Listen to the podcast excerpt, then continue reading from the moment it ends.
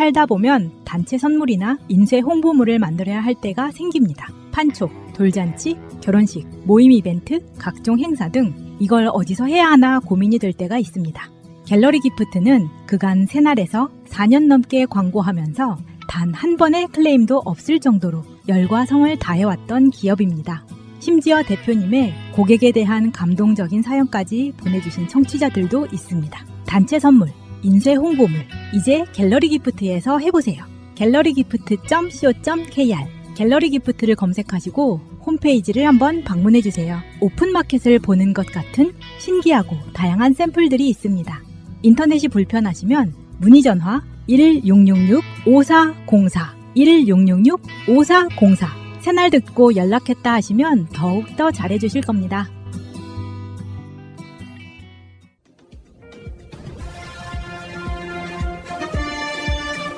꼭 알아야 할 어제의 뉴스. 청와대 바로 앞 사랑채는 매년 60만 명이 찾는 관광 명소입니다. 그 안에는 대통령 탄핵을 이끌었던 촛불 집회를 기념하는 전시관이 있습니다.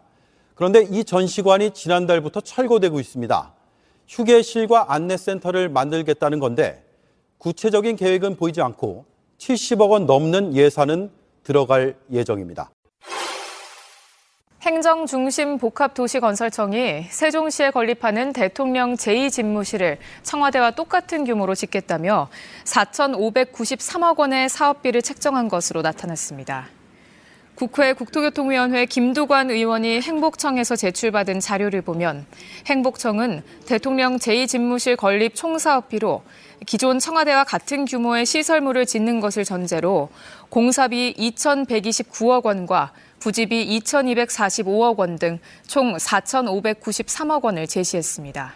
행복청은 또 군과 경찰, 경호처 등이 사용할 경외 경비시설 공간 등에 대한 추가 검토도 필요하다고 덧붙였습니다. 대통령실 리모델링 건축업체가 서울중앙지검 증축도 맡게 됐습니다. 법무부는 오늘 35억 원 규모의 중앙지검 증축 설계 용역 공모에서 히림 종합건축사무소의 설계안을 당선작으로 선정했다고 밝혔습니다. 히림 건축은 4월 행정안전부가 발주한 용산 대통령실 청사 리모델링 공사의 설계와 감리 용역을 맡은 바 있습니다.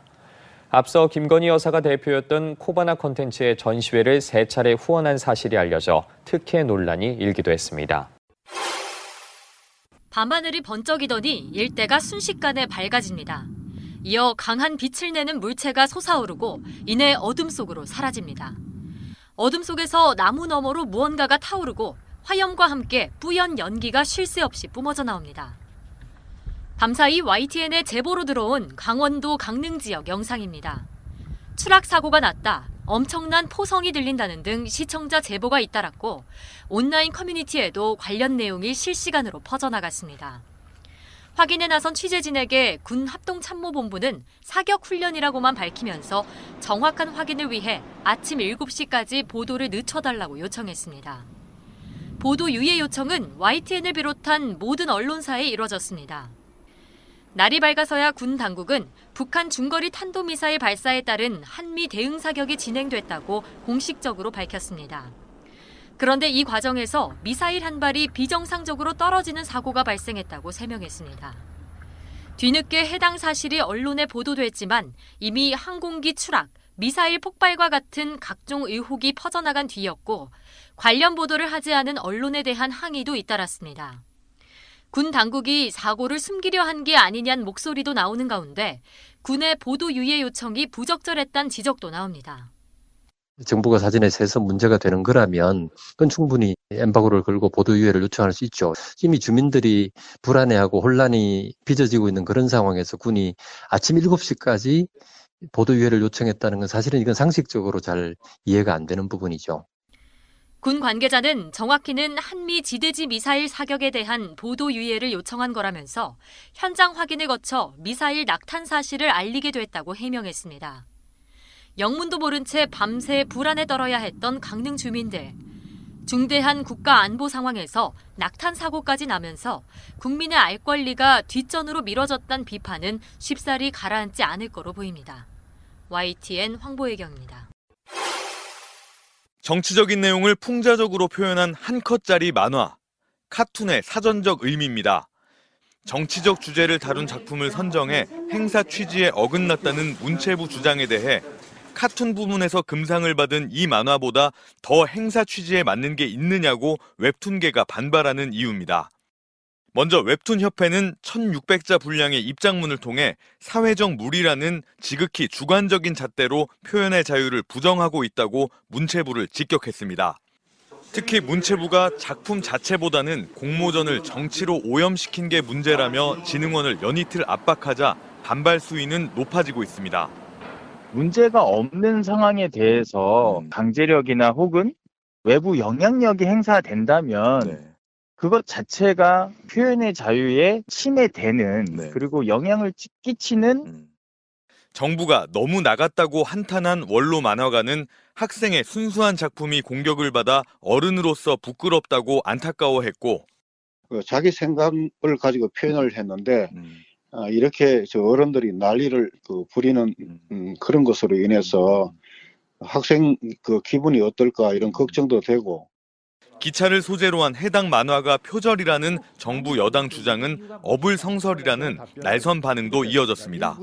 운송수단을 음. 갖다가 음. 예, 정부로 표현을 해서 풍자를 하는 작품들이 옛날부터 많이 있었거든요. 네네. 이거를 베꼈다고 할 수 없어요. 이번 공모전을 지원한 부천시 역시 문화에 대한 통제는 민주주의의 언어가 아니라며 비판에 힘을 실었습니다. 지침을 정해놓고 이제 통제를 하는 것이 문화와 예술 산업에 대해서 어떤 기준을 정하는 것 같은 느낌이 좀 들어서 그게 좀 우려스럽다는 것이고요. 문체부 대응은 결과적으로 윤 대통령의 과거 발언마저 소환하고 말았습니다. 우리 정치와 사회와 이런 어? 그 소위 힘 있는 사람 기득권자에 대한 이런 풍자들이 많이 들어가야만 인기가 있고 국민들에게 박수를 받는 것인데 만학의 대표 단체들의 성명이 이어지는 등 윤석열 차발 표현의 자유 논란은 거세질 전망입니다. MBC 뉴스 조국현입니다. 안드로이드 계열 스마트폰과 달리 애플의 아이폰은 독자적인 충전 단자를 고수해 왔는데요. 유럽에서 약 2년 뒤부터 아이폰을 포함한 거의 모든 휴대용 전자기기의 충전 방식이 통일될 전망입니다. 오는 2024년 말까지 유럽에서 판매되는 모든 휴대전화와 태블릿, 카메라에 대한 충전 단자 표준을 USB-C 타입으로 통일하는 것을 골자로 한 법안이 유럽 의회에서 가결됐습니다. 자, 여러분들 알람들 울려서 들어오신 거죠? 날씨가 갑자기 추워졌어, 또. 어, 스리퍼 신고 못 다니겠어, 이제. 발이 시려가지고. 오늘까지 스리퍼 신고, 내일부터 스리퍼 안 신으려고. 발이, 발이 너무 차갑더라고. 참아야죠. 겨울에도 신어야 되는데. 들켜버렸네? 아, 스리퍼 신는 게 너무 좋아. 나는 어쨌든 맨발로 다니고 싶어요. 스리퍼도 안 신고, 맨발로 이렇게 돌아 다니고 싶어요. 그러면 이제 정치를 잘 하도록 만들어가지고 이제 길거리에 위험한 게 없도록 만들면 됩니다. 사실 국회의원실에서 그 토론회 사회 같은 거 받아 연락 많이 오거든요. 근데 거기는 스리퍼 신고 못 가서 안 때가 야. 거절하잖아요. 맨발의 사회자 캐릭터로 잡으면 좋겠네요. 맨발의 사회자. 아니 운동화나 이런 걸 신으면 너무 답답한 거야. 그 한겨울에도 웬만하면 슬리퍼 신으려고 그러거든요. 여의도 인근에서 맨발로 돌아다니는 사람이 보시면 112로 신고 바랍니다. 참네. 아 그런 것보다 어렸을 때부터 그랬어요. 어렸을 때부터. 우리 할머니가 유명한 말 있잖아. 쟤는 학교만 갔다 오면 양말부터 벗는다고 한겨울에도. 어, 참. 어쨌건 슬리퍼 보장해 주시면 제가 국회 토론회 사회를 봐드리겠습니다. 아이 참. 자, PPL 가야겠죠. 이분은 어떤 분인가는 착하게 지금 나오고 있는 광고를 보고 계신 분이 있어요. 그런 분들은 진짜 찐이십니다. 근데 내가 지금 내 앞에 걸려 있는 광고가 23분짜리야. 음, 끝까지 보셔야죠. 어, 예, 계속 보려고요. 자, 새날맞기 PPL 한번 하고요. 짧게 하고 가게, 갈게요. 어, 오늘 새로 올라온 신제품 소개 좀 해드리겠습니다. 더 팔당에 더 팔당. 내가 이렇게 하면 읽기만 하면 사람들이 못 알아먹어. 팔당. 영어랑 한글을 섞었으니까. 더 팔당이 뭐요? THE 더, 더 팔당에 맛있게 매콤한 오징어 볶음 350g 두 팩. 33년 비법의 깊은 감칠맛과 화끈한 매운맛. 압구정 로데오의 매운 요리 맛집 더 팔당의 인기 메뉴 오징어 볶음이 밀키트로 출시되었습니다. 풍성한 식감을 위해 큼지막하게 썰어낸 통통한 오징어와 순수 고춧가루로 만든 중독성 강한 매콤한 소스, 밥도둑 겸 술도둑 전과 이범의 맛깔진 오징어 볶음입니다. 기호에 따라 치즈 또는 삼겹살, 소면 등을 넣어 드시면 더욱 맛있게 드실 수 있습니다. 내가 이제 이제 알겠다. 이제 원리를. 이런 맛있는 안주가 있으니 윤석열이 술을 못 끊지. 일단 오징어 볶음이 전과 이범입니다. 아, 나 씨. 그렇구나. 이래서 술을 못 끊는구나. 술꾼들이. 아, 이거 맛있어 보이죠? 네. 야, 이거 소, 딱 소주 안주지. 밥 비벼 먹어야 되는. 요즘 어, 1인 가구 많은 집에서는 이렇게 밀키트로 사는 게 훨씬 쌉니다. 안주 중에 밥 안주가 최고예요. 저거 다 먹고 국물로 밥 볶아 먹으면 되지. 그치요? 예? 그렇죠. 어, 야. 맛있어 보이기도 하고요. 지금 그 순수 고춧가루로 만들어서 중독성 강한 매콤한 소스다, 이렇게. 여기 이제 치즈, 삼겹살, 소면 이렇게 드시면 좋을 것 같고요. 두 번째, 플레이팅의 정지선 셰프의 홍콩 토마토탕, 마라탕, 완탕면. 중국- 우리 방송 보고 계시는 우리 그 중국 동포님들 주문하시기 바라겠습니다. 중국 전통 유학파 셰프가 만든 진짜 홍콩 요리. 요즘 젊은 층이 선호한다는 얼얼하면서 칼칼한 마라탕부터 이탈리아산 토마토 홀과 두반장의 콜라보레이션. 토마토 탕면과 소고기 뭇국 같은 육즙이 터지는 완자가 들어있는 완탕면까지 티앤미미 정지선 오너 셰프만의 독특한 레시피로 만든 전통 홍콩 요리로 고급진 특별한 맛을 느껴보시기 바랍니다. 솔직히 말씀드리면 저는 완전 토종 입맛이에요. 그 외국의 음식들이 맛있다고 느껴본 적이 별로 없어요. 그러면 완탕면 추천드립니다. 그래서 먹어봤다는 이야기 하려고 네, 그러는 네. 거야. 내 입맛에 맞아. 그- 그래서 사실 이쪽에 별로 관심이 없어가지고 뭐 이렇게 태국 음식, 중국 음식 별로 관심이 없는데 맛있더라고. 네, 홍콩 요리는 주위에 자주 없으니까 이건 집에서 이렇게 먹는 것도 괜찮을 것 같아요. 그러니까 이제 사람이라는 게 그런 거지. 우리 같은 캐릭터는 해외여행 가면 고추장 라면 사들고 가고. 제일 싫어. 아니 해외 나가서는 해외 거 먹어야지. 네. 그래야 한국의 김치가 맛있는지 알지. 그런 짓은 좀안 했으면 좋겠다. 저도 반성하겠습니다. 앞으로는 이제 그 외국의 거 많이 좀 먹어보도록 하겠습니다. 일단 맛있어 보이고요. 사실은 이거 새날 마켓 담당자들이 다 검수해서 올리는 거예요. 맛없으면 안 올립니다. 그렇죠. 네. 자 마지막입니다. 칼라 테레비에 이게 제가 일본식 발음한 게 아니에요. 이름이 칼라 테레비야. 칼라 테레비의 wide 무지 and 꼬임 헤어밴드. 간편한 핫 아이템, 심플하면서 이쁘다. 다양한 색깔 컬러로 다양한 패션에 활용이 가능합니다. 단돈 1,900원에 판매 중이기 때문에 부담 없이 세안용으로 구매하셔도 좋을 것 같습니다. 왔구나. 이게 단돈 1원이라도 무료 배송한다 그랬지. 네. 예. 14일까지라 그랬죠. 아. 요거 사. 1,800원에 사고 무료 배송 받아. 이거 1,900원에 사고. 새날마켓 대표님이 안 좋아할 것 같은데요. 나는 근데 나는 새날마켓 대표보다 우리 시청자가 더 중요해. 배송비 아껴야지. 아니 근데 이거는 한 두세 개씩 쟁여두시면은 세수할 때도 편하고 화장할 때도 편하고 특히 남자분들도 마찬가지입니다. 구매하세요.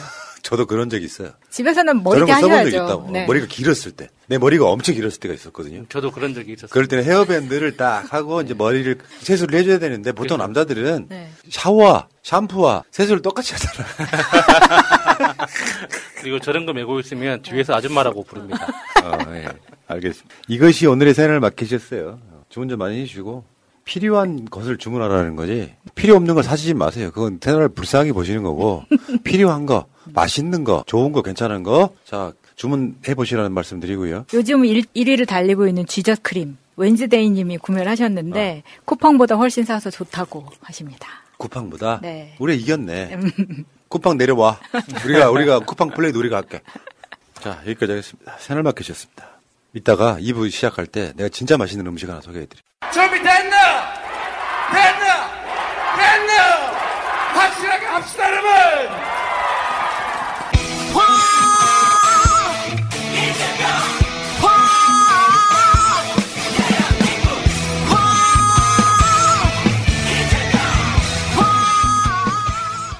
자, 방송 시작하겠습니다. 지금 제 앞에 세 분 나오 계십니다. 자, 새날에서 마차를 맡고 있는 최범님 나오셨습니다. 안녕하세요. 최범입니다.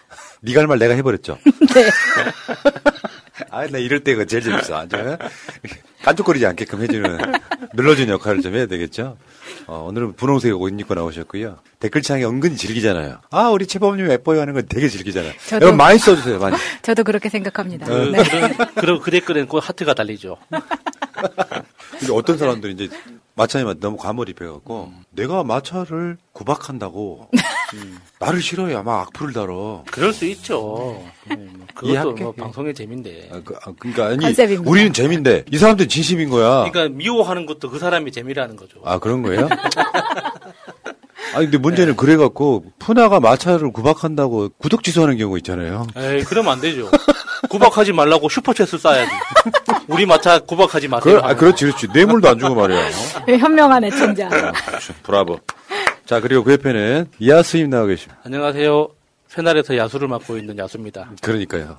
참, 내 어처구니가 없네, 진짜. 언제 한번 그 사진 보여주세요. 머리 길었을 때 염색하고. 아, 그 찾아야 됩니다. 오래된 그 옛날 카페에 가서 한 10년 전, 20년 전에 벌써 20년 전이구나. 와, 예, 그 검색해서 찾아야 됩니다. 근데 뭐 대한민국에서 먹방을 맡고 있는 대통령도 있는데 뭐.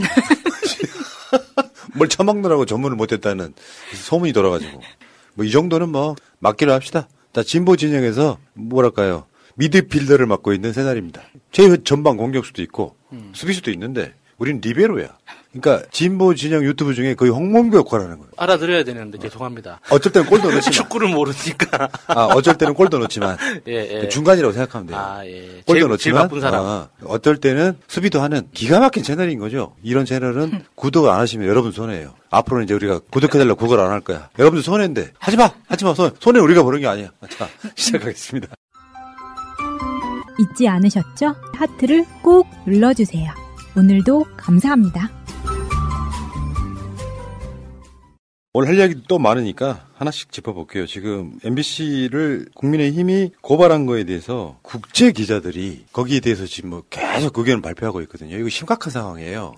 기자들이 너무 잘 알고 있더라고. 그거 한번 볼게요. 지금 국민의힘과 윤석열이 하는 게 음, 너무 위험하다는 거예요. 독재 정권이 떠오른다는 거예요. 정답이에요. 독재 정권이란 본인들이 인정 안 하겠지만 예를 들어서 이명박은 본인이 독재했다고 생각할까요? 굉장히 합리적으로 운영했다고 생각하겠죠. 평가는 국민과 언론이 하는 거예요. 박근혜 마찬가지죠. 독재 정권인 거예요. 그러니까 무너졌던 거죠. 그 이야기를 국제 기자들이 다 하고 있더라. 이런 이야기인데. 국민의힘이 MBC를 법원에다가 이제 그러니까 검찰에 고발까지 한 건좀 많이 오버한 것 같아요. 그러니까 정치적으로 비난할 수 있죠. 그러니까 정치적 레토릭이나 어떤 전략적 차원에서 이제 본보기를 보여준다는 그 어떤 사례로서 MBC를 선택해서 때릴 수는 있는데 법원에까지 끌고 가는 건 사실 이렇게 패배를 예정하는 거잖아요. 그 대통령에 대한 명예훼손은 법적으로 성립이 안 되는 개념이거든요. 윤석열에 대해서 비난하는 게 아니라 그 대통령이라는 그 직무 수행 과정에서 생긴 행동에 대해서 비판을 했던 거 아닙니까?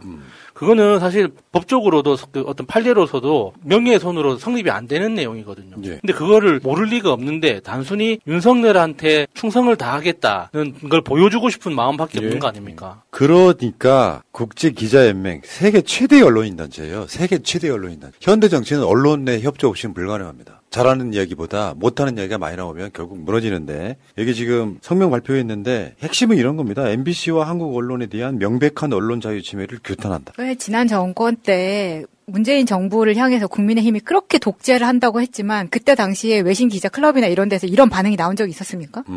선생님 지금 왜 국제 기자 연맹에서 하고 있는 말을 윤석열 정부에서는 진짜 뼈에 새겨야 돼요. 예. 그러니까 우리가 걱정돼서 그래요. 그렇죠. 성렬이 형 걱정돼서 그래. 진짜 걱정돼. 나중에 이상한 데서 볼까봐. 그러니까 지금 이 MBC에 대한 고발 이거 자체가 다른 언론사 입장에서도 어, 굉장히 좀 경고성 메시지가 되니까 언론들이 이제 해외 외신을 가지고 와서 이렇게 보도를 하고 있는데 사실 그동안 그 윤석열이 당선된 이후로 우리나라 언론에 외신 보도가 엄청 엄청 많이 줄어들었었습니다.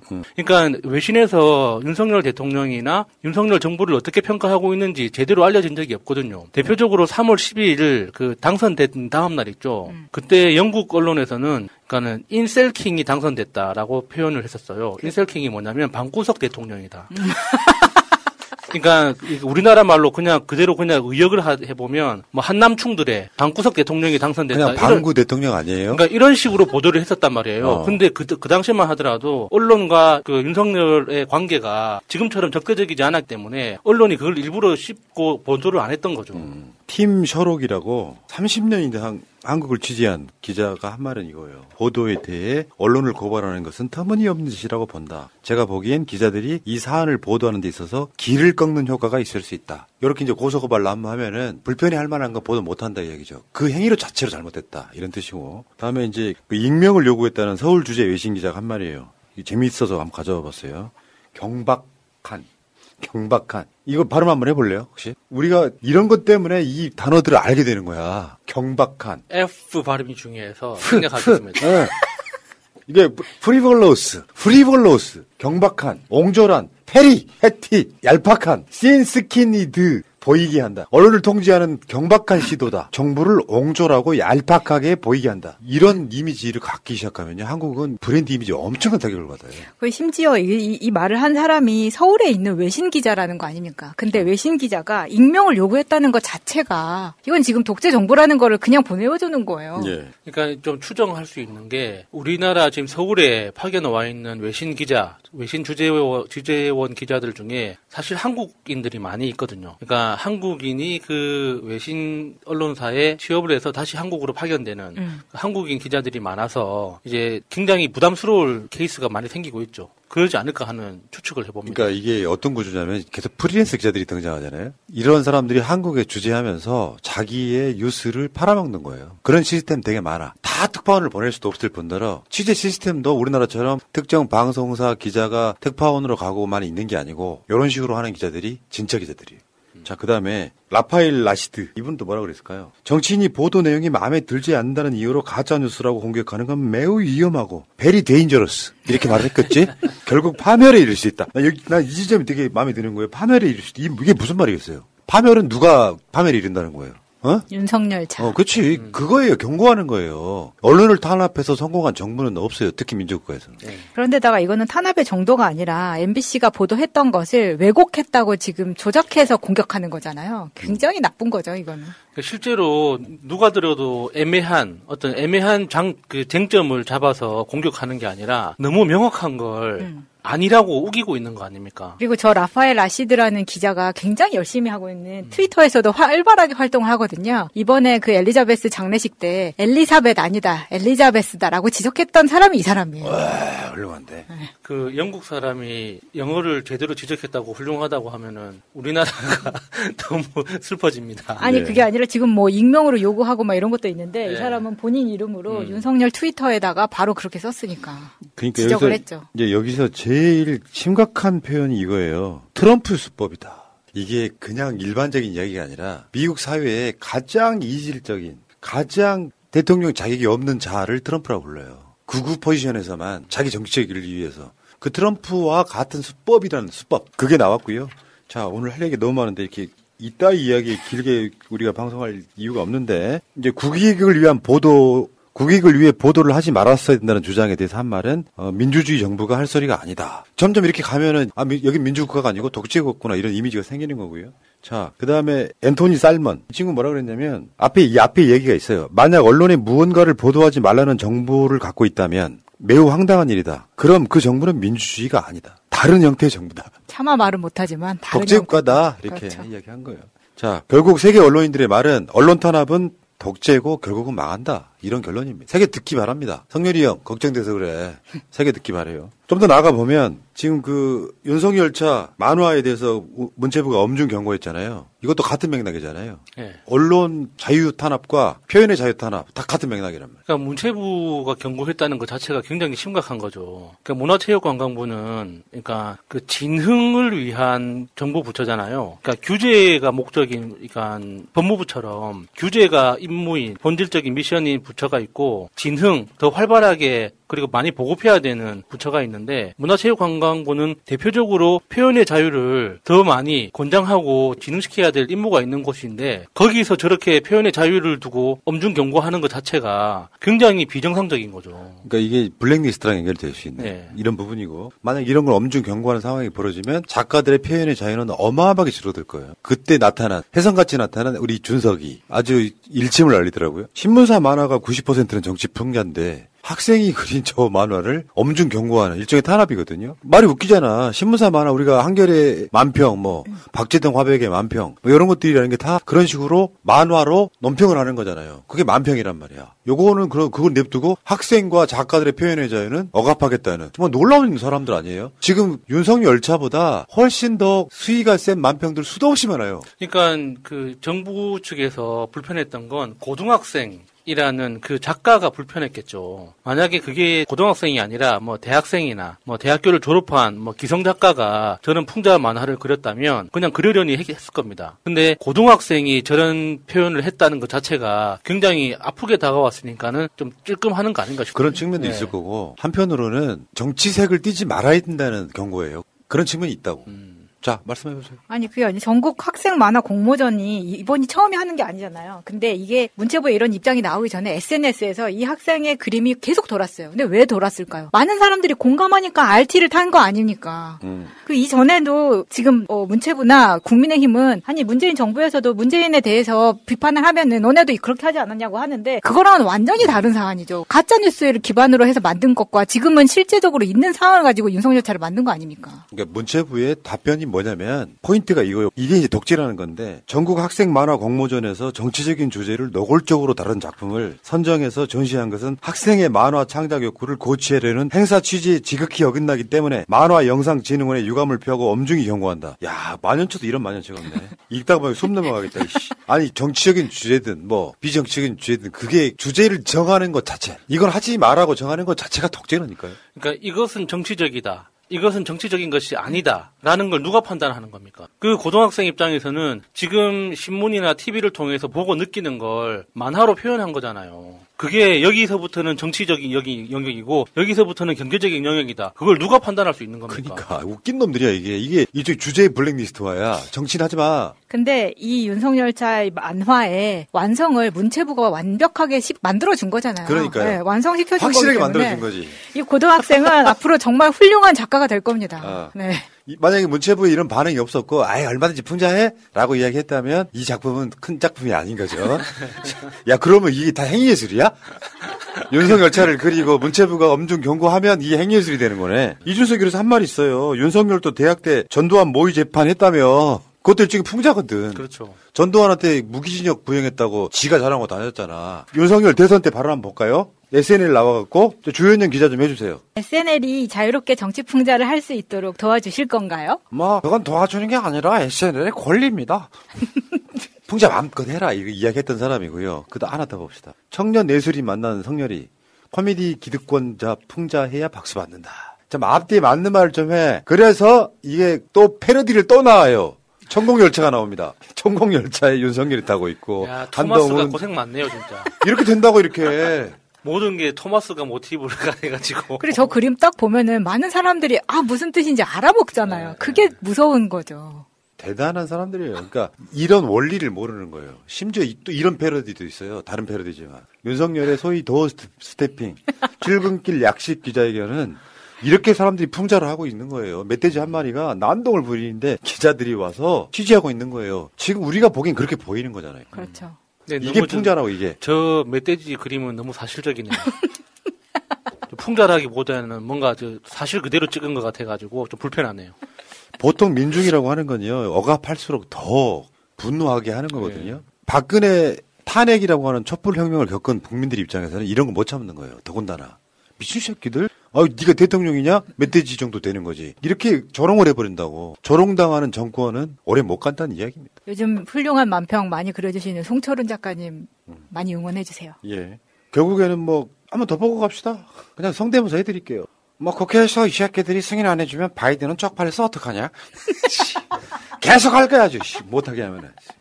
똑같아요. 바이든은 그렇게 발음하시면 안 됩니다. 어, 바이든이라고 하셔야 됩니다. 어, 바이든.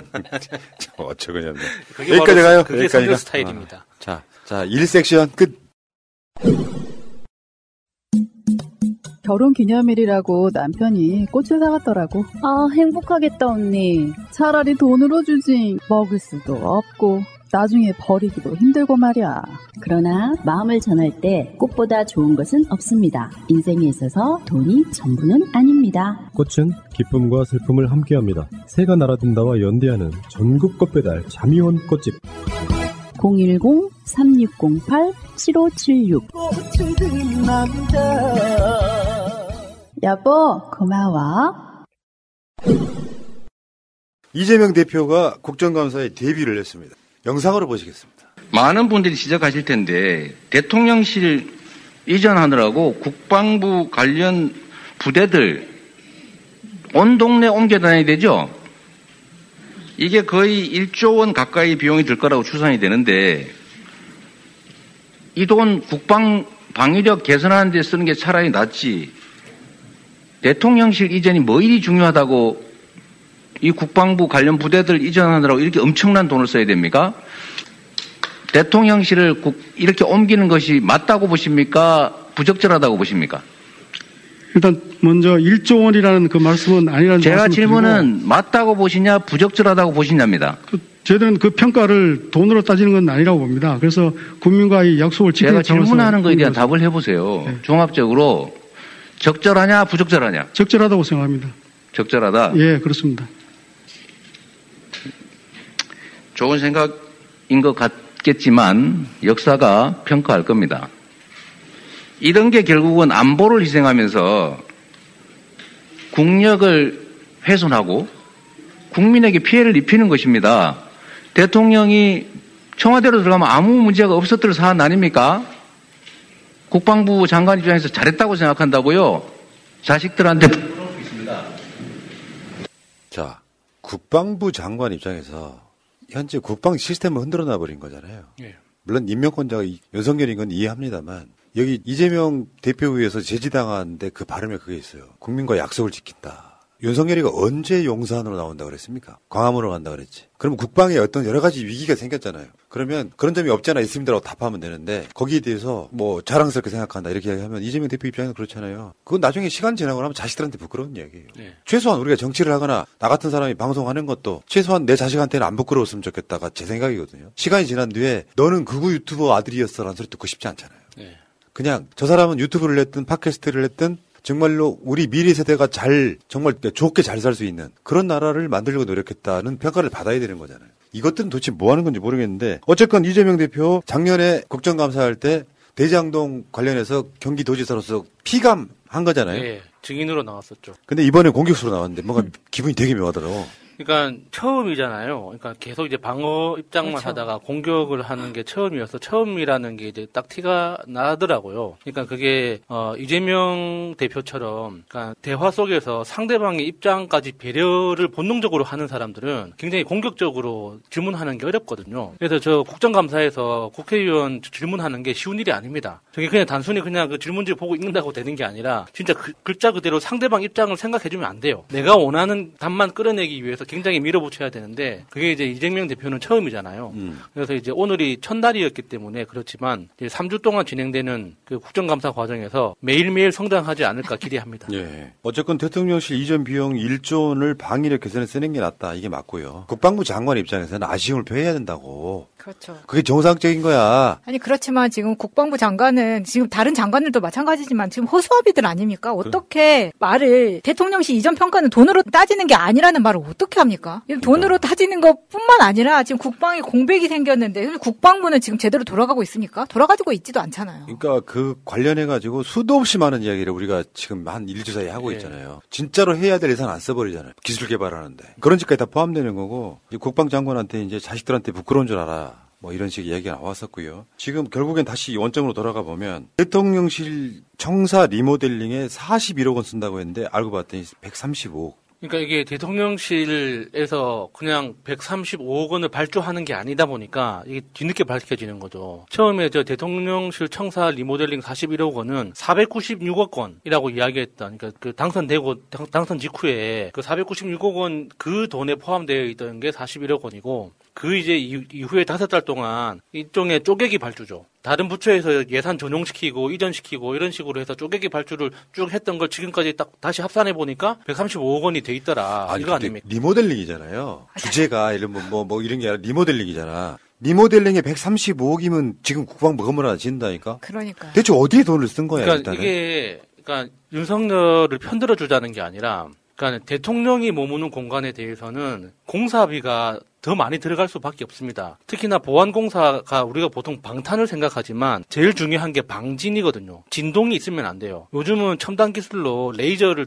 이용해가지고 그러니까 불빛에다가 쏴도 그 진동을 통해서 도청을 하거든요. 그러니까 그 진동이 벽면이나 그 빛에 그 어떤 전달되지 않도록 하는 그 공사비가 엄청 많이 들어가야 되는데 음. 그건 리모델링으로 불가능한 거예요. 그러니까 그 방진 공사는 건축 단계에서부터 들어가야 되는 거지 완공된 건물에 리모델링 한다고 할 수 있는 건 아니란 말이에요. 그러니까 대통령이 머무는 공간에 대해서 공사비가 많이 들어가는 건 알겠는데 저렇게까지 되는 거는 앞뒤가 안 맞는 그렇지. 거예요. 그렇지. 거짓말이었다는 것이고. 근데 이번에 새로 나온 정보가 하나 있죠. 대통령의 세종 집무실을 짓는데 규모가 청와대 규모로 짓는다. 그래서 4,593억 원이 투입된다까지 지금 예산에 편성돼 있는 거야. 도대체 뭐 하는 자들일까요? 그러니까 저것도 그러니까 이미 예전부터 계획이 돼 있었던 거죠. 그러니까 그 장기적으로는 세종으로 청와대를 완전히 옮긴다. 그러니까 대통령 집무실을 용산과 뭐 세종으로 분리한다 이게 아니라 청와대보다는 세종으로 다 옮- 옮겨서 행정 통합 수도를 만든다는 게 장기적인 보관이었기 때문에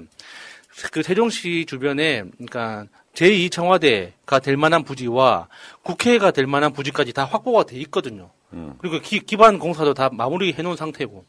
그러니까 이 앞으로 건, 그 건설만 하면 되는 건데 이게 이런 식으로 급하게 진행될 거라고는 아무도 몰랐던 거죠. 그러니까 이게 윤석열의 대선 공약이에요. 공약이다 보니까 이제 물론 세종의 집무실 짓는 거 중요하죠. 예. 그렇게 해야길 바라고 오히려 수도가 옮겨가길 할 정도인데 여기다가 지금 그러니까 윤석열 쪽은 그런 것 같아요. 대통령 집무실 이전 비용이라고 하면은 저번에 496억 이상 나머지 파생되는 것들은 이전 비용이라고 생각을 안 하고 있어요, 지금.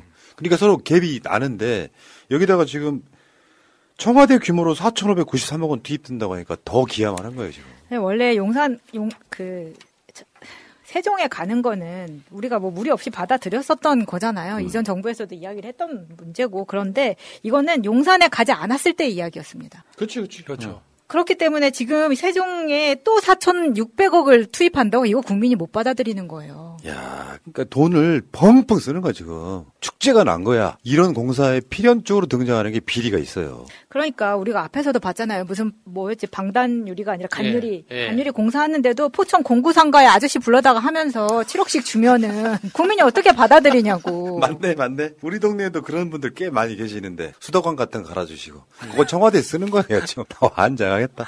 넘어가시고요. 아무튼 진짜 이 사람들이 보여주는 돈 씀씀이가 정말 선이 크신 분들이야. 그런데 왜 약자들한테 선이 작냐고. 그러니까요. 그리고 지금 이번에 국정감사 보니까 대통령실 이전 자료는 절대 못 준다고 하더만. 그 난리가 났어요. 지금 민주당 국회의원들이 계속 자료 요청을 해도 보안 이런 문제로 아예 안 주고 있는 거예요 지금. 그러니까 그것도 진짜 말이 안 되는 게 국정원 그 국정감사할 때도 비공개 회의를 통해서 열람은 하게 해줍니다. 근데 대통령실은 뭐 보안이 중요하다 인정. 그러면은 자료를 못 준다가 아니라 보여줘야 될 거 아니에요. 그러니까. 국회의원들인데 지금 그 대통령실은 국회의원들을 일- 일종의 민원인 취급하고 있어요. 그러니까 민원인들이 그 정보 공개 그 홈페이지에서 자료 요구하는 것처럼 그렇게 취급하고 예. 있거든요. 다른 거예요. 결국 예산 집행 현황은 내년 5월 달이나 주겠다. 이것도 확실한 답이 아니라 내년 한 5월쯤 되면은 줄 수 있나 이렇게 답을 나오는 거고요. 근데 결국 아까 말한 것처럼 일반 민원인이 정보공개 청구한 것도 아니고 국회의원이 청구한 것 자체를 보여줄 수 없다는 그것도 그, 그 돈이 윤석열 개인 돈이 아니잖아요. 김건희 개인 돈이 아니잖아요. 국민 혈세가 들어갔으면 보여주는 게 맞을 것 같고요. 어, 결국에는 국회의원이 국정감사 자료를 요구할 때는 아주 특별한 상황. 이 아니면 전 줘야 되는 게 맞다고 생각을 하고요. 그리고 지금 더 골 때리는 게 영빈관 신축 계획은 철회했잖아. 윤석열이 말로. 근데 그 정보를 비공개야. 철회 안 했다는 이야기죠. 그러니까 예산에는 아직 남아 있대요. 어, 빠지지 아, 않았다는 예산이 거 아닙니까? 남아있는 게 문제가 아니라 내역서가 있을 거 아니야. 네. 그 내역서를 철회를 했으면서도 보안이라는 용, 용도로 비공개하고 있다는 거죠. 아니, 오히려 국민들을 설득하고 동의를 얻어내려면 이런 거를 투명하게 오픈을 해야 아 이렇게 돈이 들어가구나 하고 네. 우리도 좀 동의를 할 만한 기계 있어야 되는데 아무것도 안 보여준다고 하면은 더 반발할 수밖에 없습니다. 그리고 이번에 윤석열이가 처음에 대- 당선되고 나서 대통령실 옮긴다고 하면서 예비비로 받았던 496억도 비공개. 이게 이미 다 쓴 돈이잖아요. 네. 이것도 비공개. 어디다 썼냐? 다 못해. 그러니까 저것도 아무리 대통령실이 보안이 중요하다고 하지만 496억 중에 50억은 어떤 공사에 썼고 뭐 100억은 어떤 비용으로 썼고 지출한 그 업체는 뭐 A, A다, B다, C다 이런 식으로는 이야기할 수 있는 거잖아요. 그 세부적으로 뭐 어디를 어떻게 고쳤고 어떤 공사를 했다 그 내역까지 밝히라는 건 보안하고 한계가 돼 있겠지만 그 어떤 업체가 얼마의 돈을 받고 공사를 진행했는지 대해서는 당연히 밝혀야죠. 예. 그게 어떻게 보안하고 관련이 있습니까? 그러니까 이게 웃긴 놈들이라니까. 이거 다 탄핵 사안이다. 그러니까 비밀 조직이나 지하 조직처럼 어떤 자료도 내놓지 않고 국정감사 받겠다는 거. 국정감사를 받겠다는 건 그거야. 문재인 대통령이 청와대에서 이렇게 했으면 탄핵이죠. 문재인 대통령은 그렇게 할 수 할 줄 모르는 사람이에요. 아니 아니 일단 매뉴얼을 대로 하라고 이렇게 강요하는 사람이기 때문에 저런 식으로 뭐 불투명하게 하는 건 상상도 못 하는 아니 거죠. 근데 자꾸 이렇게 하는 거를 보면 저도 최순실처럼 그런 생각이 되, 드는 거예요. 되는 거였어? 음. 안 보여줘도 되는 거였냐고. 이게 어떻게 가능하냐고요. 그러니까 제가 봤을 때는 대통령실과 대통령의 측근들이 해먹고 있는 거예요. 그렇죠. 아니 왜 자기들이 떳떳한 게 없으면 예산을 숨겨놔? 숨겨놓은 예산이 들통나? 들통나서 그 내역을 보여달라고 하니까 못 보여줘? 빨라야 되는 5월달이나 보여줄 거야? 그럼 비리가 끝난 뒤의 상황이고요. 네. 오죽하면은 주호영이가 국민의힘 원내대표가 깔끔하게 정리해 설명을 해라. 왜 오해받게 하느냐 이렇게 이야기를 하던데 그것은 주호영이 윤석열 측근이 아니라는 뜻입니다.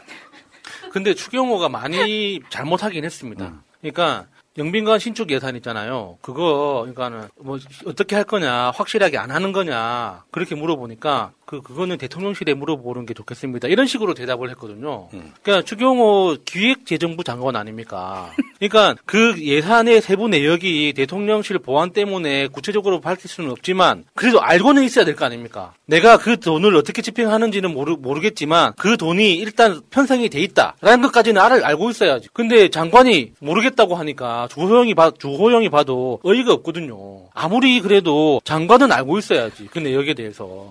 그러니까 진선미 의원이 당초 예산보다 3배가 더 들어갔다 이렇게 물어보니까 추경호가 뭐라 그러잖아요. 대통령실과 관련된 부분이라서 대통령실에 직접 확인하는 게 맞지 않을 것입니다. 그러니까 이거 김- 결제한 건 너잖아, 임마. 아니 김건희한테 직접 물어봐라 이 말이죠 지금. 아이고. 그러니까- 저- 전혀 정부에서 김건희를 컨트롤하지 못하는 거 그러니까 아닌가. 눈빛으로 결제를 해주고 있는 사람이 누구인지 한번 예. 생각해 볼 만하죠.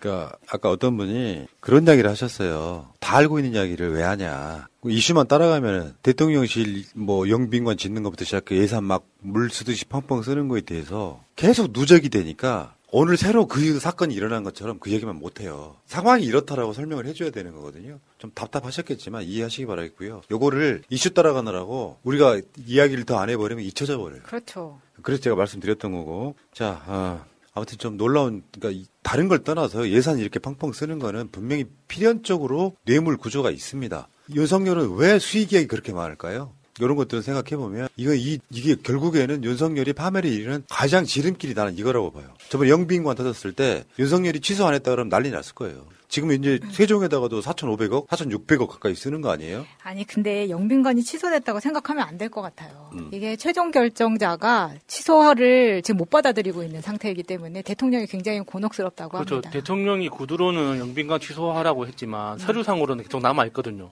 그러니까 최종 결제를 누군가를 안- 누군가 안 해줬다는 거죠. 알겠습니다. 자, 이 타이밍에 뭘 하셔야 될까요? 구독. 새날 구독이요. 구독이 무서워 새날을 못 봅니까? 구독 좀 해주세요.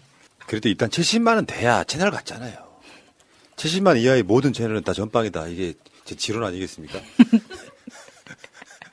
여러분은 우리가 70만이 됐을 때 같은 얘기를 들으실 겁니다. 80만은 돼야. 아니야, 아니야, 아니야, 아니야. 아니야, 아니야, 아니야, 아니야.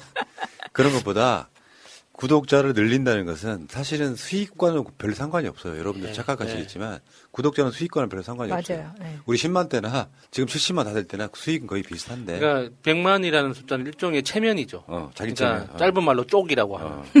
이게 100만이 안 되면 쪽 팔린다 이거죠. 자, 70만 빨리 만들어 주시면은 또 열심히 하다 보면은 어 우리 이재미 대통령 할 때쯤은 100만 돼 있어야 되는 거 아니에요. 그러면은 그렇죠. 100만 되는 날새새 대통령 뽑는다 어. 이렇게 약속하시죠. 그러니까 어떤 이슈가 있어도 그 채널에 구독자가 갑자기 불진 않아요. 특별한 경우를 제외하고는 시간이 말해주는 거기 때문에 구독 좀 부탁드리고 자 하나만 더 말씀드리면 멤버십 같은 이야기는 좀 웬만하면 안 하고 싶은데 여러분들 두루 보시면 아시겠지만 간당간당한 채널이 되는 과정이 있고요. 우리가 경고함 받은 게 있어갖고 늘상 불안하기도 하고 지금 이제 광고비가 유튜브에서 나오는 광고를 봐주심으로써 우리가 이걸 유지했던 가장 주수익원이었는데 그게 점점 줄어들면서 이제 멤버십의 필요성이 좀 생겼다. 그래서 여러분들한테 그러니까 손익 계산을 해보니까 앞으로도 한, 한 500분 정도는 더 해주셔야 돼요. 그러면 어느 정도는 이제 불안하지 않게 유지할 수 있다. 이렇게 말씀드리고 많은 분들이 호응해 주셔서 감사하다는 말씀도 드리겠습니다. 고맙습니다. 자, 다음 주제로 가겠습니다.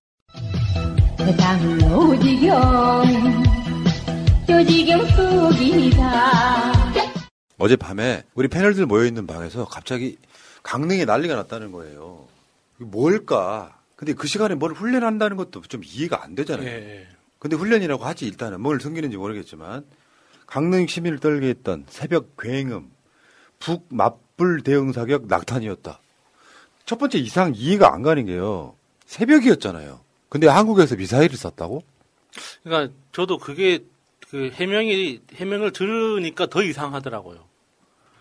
그러니까는 미사일 대응 사격은 할 수 있죠. 할 수 있는데 굳이 그렇게 야간에 해야 되는 건가? 야간에 하는, 하는 게 북한, 북한한테 더 위협이 되는 건가? 그러니까 그게 여러모로 이해가 안 되더라고요. 진짜 그 미스테리 사건인 것 같아요. 어제 난리가 나가지고 막 SNS에 강릉에서 뭐 폭발 사고 났다 불났다 이 난리가 계속 났었거든요. 이런 것들이 알고 봤더니 그거 아니야. 우리도 대응 사격으로 미사일을 쐈는데 이게 다 날아간 게 아니라 나가다 떨어진 거잖아 지금. 그러니까 네 발을 쐈는데 그 중에 한 발이 다시 바닥에 떨어져 가지고 그러니까 추진체 연료가 불이 붙어서 화재 사고가 난 거다 이렇게 설명을 했죠. 근데 그렇게 그 설명하기에는 그러니까 폭발음이라는 게 좀 마음에 걸리는 거예요. 그치 뻥 하고 터졌다면. 예, 예. 그게 굉장히 먼 곳에서도 들릴 만큼 불안에 떨 만큼 큰 소리가 났다고 하는데 그게 추진체 유출로 인한 화재로 그 정도 소리가 날 수 있는 건가? 그게 우리가 이제 아직 무기 전문가가 아니다 보니까 사실 무기 전문가라도 그것까지 추정하기는 어렵겠죠. 그런 미사일이라는 거대 물체가 다시 떨어져 가지고 뭐 파손돼서 이렇게 불타는 것에 대해서 누가 제대로 알 수는 없겠지만은 그래도 뭔가 석연치 않아요. 그러니까 이거를 정보를 갖고지 갖고 있지 않은 우리 입장에서 무엇이다라고 그 부분에 대해서 정확하게 정의를 내릴 수는 없어요. 예. 정의를 내리는 건 사실상 다 음모론이에요. 그게 뭔지는 모르지만 상식선에서 생각을 한번 해봐야지. 일단 미사일을 발사했다고 하는 시각이 좀 이해가 안 되고 일단. 예. 지금 북한이 미사일을 처음 쏜 거예요? 당일날 쏴서 그 마플로 쏜 게 아니잖아요. 예. 그게 첫 번째이고요. 그것도 웃긴 게 강릉이면 동해 쪽 아닙니까? 강릉이 동해 쪽이잖아. 예. 근데 북한이 미사일을 쏜, 쏜, 북한 방향으로 쏘진 않았을 거 아니에요. 예. 그러면 동해 쪽으로 쏘는 거잖아요. 그렇죠. 일본 쪽으로 쏘는 거라고. 그게 어떤, 그게 뭐 어떤 맞불이 의미가 있나 싶기도 하고요. 그리고 왜 우리가 지소미아 얘기할 때 북한에서 미사일을 쏘면 가장 먼저 정보를 아는 곳이 한국이고 그 한국에서 일본한테 알려주는 게 그게 지소미아야. 근데 요거 지금 지소미아가 제대로 작동 안 되고 있긴 한데 그 시간에 훈련을 했고 훈련 미사일을 쐈는데 그 중에 하나가 쉽게 표현하면 불발탄 된 거, 나가, 나가 떨어진 거란 말이에요. 많이 부끄럽더라고, 일단은. 정권이 바뀌니까 별짓 다 일어나는구나, 아주. 그러니까요. 어? 이상해. 그 미사일 낙탄이라는 그 표현 자체를 우리가 처음 들어보는 거잖아요. 그러니까 낙탄. 예. 그러니까 미사일이 발사되다가 다시 우리 부대로 떨어졌다?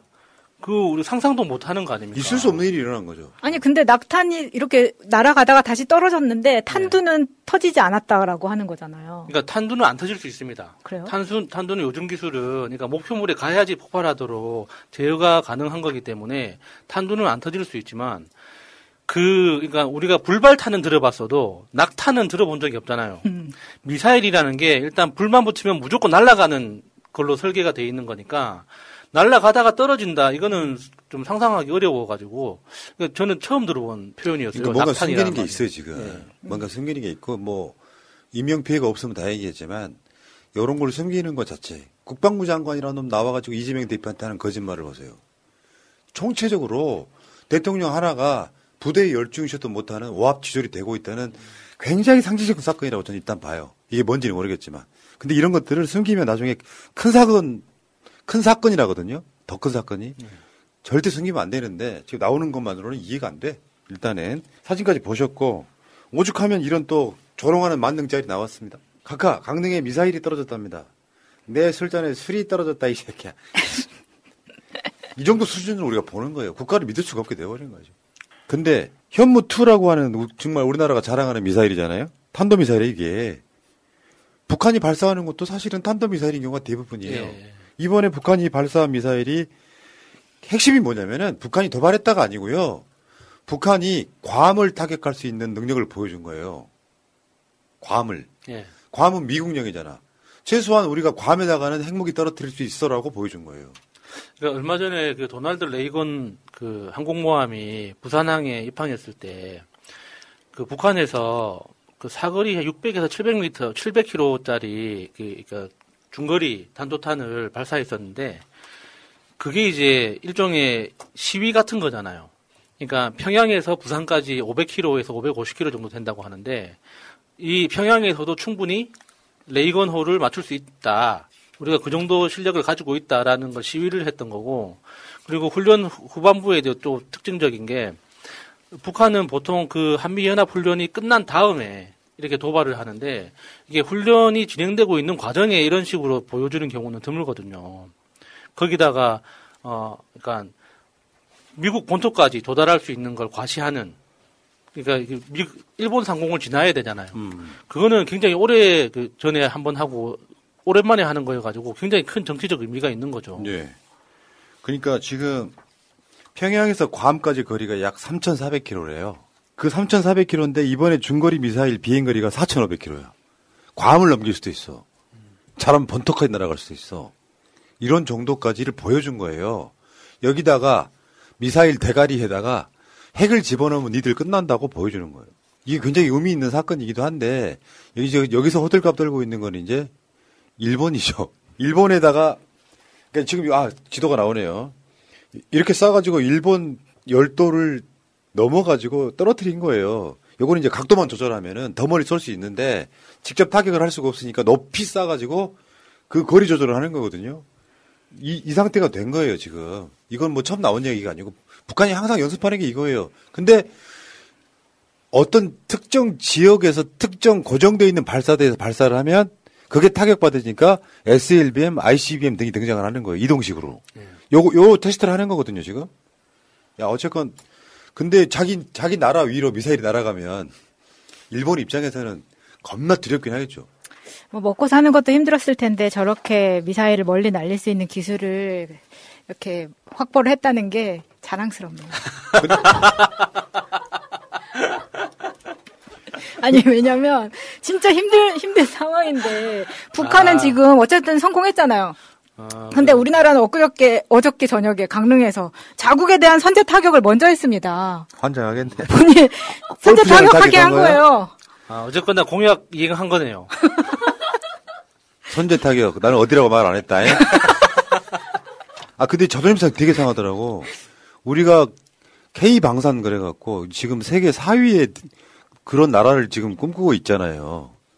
근데 북한이 쏜 미사일은 성공을 했어. 같은 탄도 미사일이야. 근데 현무2는 낙탄이 됐다고. 이거 어떻게 받아들여야 되냐고. 그러니까 낙탄이라고만 이야기를 하고 네 발 중에 세 발은 몇 킬로 발사해서 뭐 가상의 정밀 뭐 표적을 뭐 타격했다 이렇게 이야기를 했는데 그게 몇 킬로 떨어져 있는 타겟이었는지에 대해서 설명을 해줘야 될 거 아닙니까? 그래야지 아 북한하고 어떤 전력 비교를 우리들이 할 수 있는데 그게 아니라 그냥 세 발 중에 한 발이 낙탄해서 사고가 났다 이것만 이야기를 하면 그 이야기를 듣고 국민들이 안심하라는 거예요. 아 낙탄이 됐으니까는 이제 안전하구나 이렇게 생각해야 돼요? 이상하잖아요. 아 무서워 무서워. 이번에 그 발사 각도가 있잖아요. 요렇게 쏘면은 공중으로 솟구쳐서 내려오고 짧게 떨어지고 이렇게. 여기 이제 30도에서 45도 정도로 쏜것 중에 지금까지 북한이 날린 것 중에 제일 멀리 날아갔다는 거예요. 요거를 조금 더 각도를 낮추면, 그러니까 좀 더 높이고 그 적당한 그 야구로 따지면 타구의 속도나 네. 각도가 있는 것처럼 이걸 조금만 조절을 하면 괌까지 날아간다 이런 거잖아요. 야 이걸 부러워해야 돼요. 부끄러워해야 돼요. 나 미치겠네 그러니까 진짜. 이게 중거리 미사일이잖아요. 그러니까 영어 약칭으로 IRBM이라고 하던데, 그러니까 ICBM이 아니에요. 그러니까 IRBM은 대기권으로 안, 대기권 밖으로 안 나가고 그냥 하늘 높이 올라갔다가 다시 떨어지는 방식의 그 비행을 하는 것이고, 미국 본토를 타격하기 위해서는 ICBM이 있어야 돼요. ICBM은 그러니까 대기권 밖으로 나갔다가 다시 이제 진입해서 그 땅으로 떨어지는 건데, 그 과정에서는 그러니까 IRBM이 없는 다른 기술이 적용이 돼야 됩니다. 그러니까 대기권에 대- 재진입할 때 온도가 엄청 올라가거든요. 그러니까 수천 도로 올라가기 때문에 그 온도를 제어할 수 있는 기술이 필요해서 지금까지 북한이 ICBM 개발했다고 말은 하는데 믿을 수 있는 거냐? 그러니까 전 세계 과학자들이 의심을 하고 있는 거죠. 그 대기권 재진입 기술은 정말 어려운 거거든요. 그래서 그게 ICBM은 만들었을지라도 그게 실전에 사용 가능한 거냐 하는 의구심은 아직 있습니다. 예. 근데 이번에 IRBM은 확실히 눈으로 눈으로 보여준 거여 가지고 다들 걱정을 하는 거죠. 댓글창에 청암봉님께서 이런 글을 올리셨어요. 이 방송은 너무 급진 좌파적이다. 차라리 조선민주주의 인민공화국 만세, 김정은 만세라도 부르고 싶으신가요? 필자도 정상적 부부가 아닌 이상한 대통령 윤석을 싫어하지만 진정으로 국가를 위한 중도적 방송을 바랍니다. 뭐가요? 청암봉님, 뭐가요? 한국이 미사일 발사를 낙탄을 만들었다라고 하면 부끄러워하는 게 맞지 않아요. 네. 어떤 지점이 급진 좌파적이십니까? 그러니까 자기 생각이 굉장히 치우쳐 있다는 것을 인식 못한 사람들이 보면 마치 MBC가 공정방송을 하는데 윤석열 입장에서 보면 편파방송 하는 거랑 똑같은 맥락으로 이해하고 계신 거예요. 그러니까 저 오른쪽 끝에 가서 앉아가지고 내가 중도 보수야 이렇게 우기는 거죠. 넘어갈게요, 어르신. 이제 저런 분들하고 대화를 하면 그냥 이미지가 아예 새날은 급진 좌파라고 들어와서 듣고 보니까 윤석열 욕, 욕만 하고 있는 거야. 못하니까 욕하죠. 잘하면 욕할 이유가 없지요. 보수 어르신 한번 봐드릴게요. 예. 새날 방송은요, 그나마 진보 쪽에서도 상당히 온건한 방송 중에 하나인데, 그 온건하지 않은 급진 좌파적 방송들에 비교했을 때, 우리나라 소위 태극기 부대 방송들은요, 그건 쓰레기예요. 기본 알지도 못하시면서요. 새날한테 그런 욕하면 됩니까? 팩트 체크하고 있는데. 자, 일본이 지금 그것 때문에 난리가 났다는 건데, 일본 애들이 이래. 일본이, 근데 이게 결국은 이제 우리가 말하면 이제 적대적 공생관계라고, 일본은 이 이유 때문에 계속 아베가 당선되고 군비 늘리고 그랬단 말이에요. 북한 입장에서는 즐기는 거지. 혼비백산 해봐라 하고 이 날리는 거지. 이 과정들을 거친다. 이렇게 말씀드리면 되겠습니다. 근데 이게 지금 북한이 이번에 미사일 쏜 어떤 타이밍이나 거리나 일본의 반응 같은 게 여러모로 걱정이 되긴 합니다. 그러니까 어 기시다 총리가 조건 없이 북한을 만나겠다고 했는데 이게 북한이 미사일을 쏘면 안 만나겠다는 건가? 저는 그건 아니라고 보거든요. 그러니까 그 일본 측에 북한을 만나야 하는 이유를 만들어 주는 거예요. 그냥 무조건 이유 없이 그 조건 없이 무조건 북한을 만나겠다가 아니라 그러니까 이렇게 미사일 도발을 함으로써 일본한테 북한을 반드시 만나야만 하는 정치적인 이유를 만들어주고 그걸 통해서 기시다 총리의 그러니까 지지율이 오르고 정치적인 어떤 힘을 더 실어주기 시작하면 한국하고의 관계는 전혀 필요가 없어지거든요. 맞아. 그러면 북한은 앞으로 한국 도움 필요 없이 바로 일본하고. 미국하고. 아, 미, 미국하고 다이렉트로 이야기할 수 있는 채널이 열리는 거예요. 그러면 지금까지 일본이 약속하고 있는 북한에 대한 그 전쟁 배상금 있잖아요. 배상금에 대한 협상력도 굉장히 올라가고. 그러면 그 일본은 경기 침체를 벗어날 수 있는 제2의 투자 기회가 우리나라를 활용해 가지고 그 경제 성장을 했던 것처럼 북한을 지렛대로 하는 경제 성장 기회를 잡을 수 있는 기회가 열리는 거거든요. 그러면 이거는 대한민국만 빼고 다 행복해지는 거예요. 맞아. 그러면.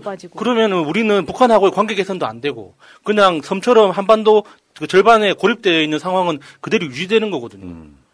그러면 뭐- 뭐- 대한민국은 뭐가 되느냐 말이죠. 그러니까 요게는 그런 것 같아요. 평화가 돈이고 경제라는 관점으로 우리가 하고 있는 거거든요.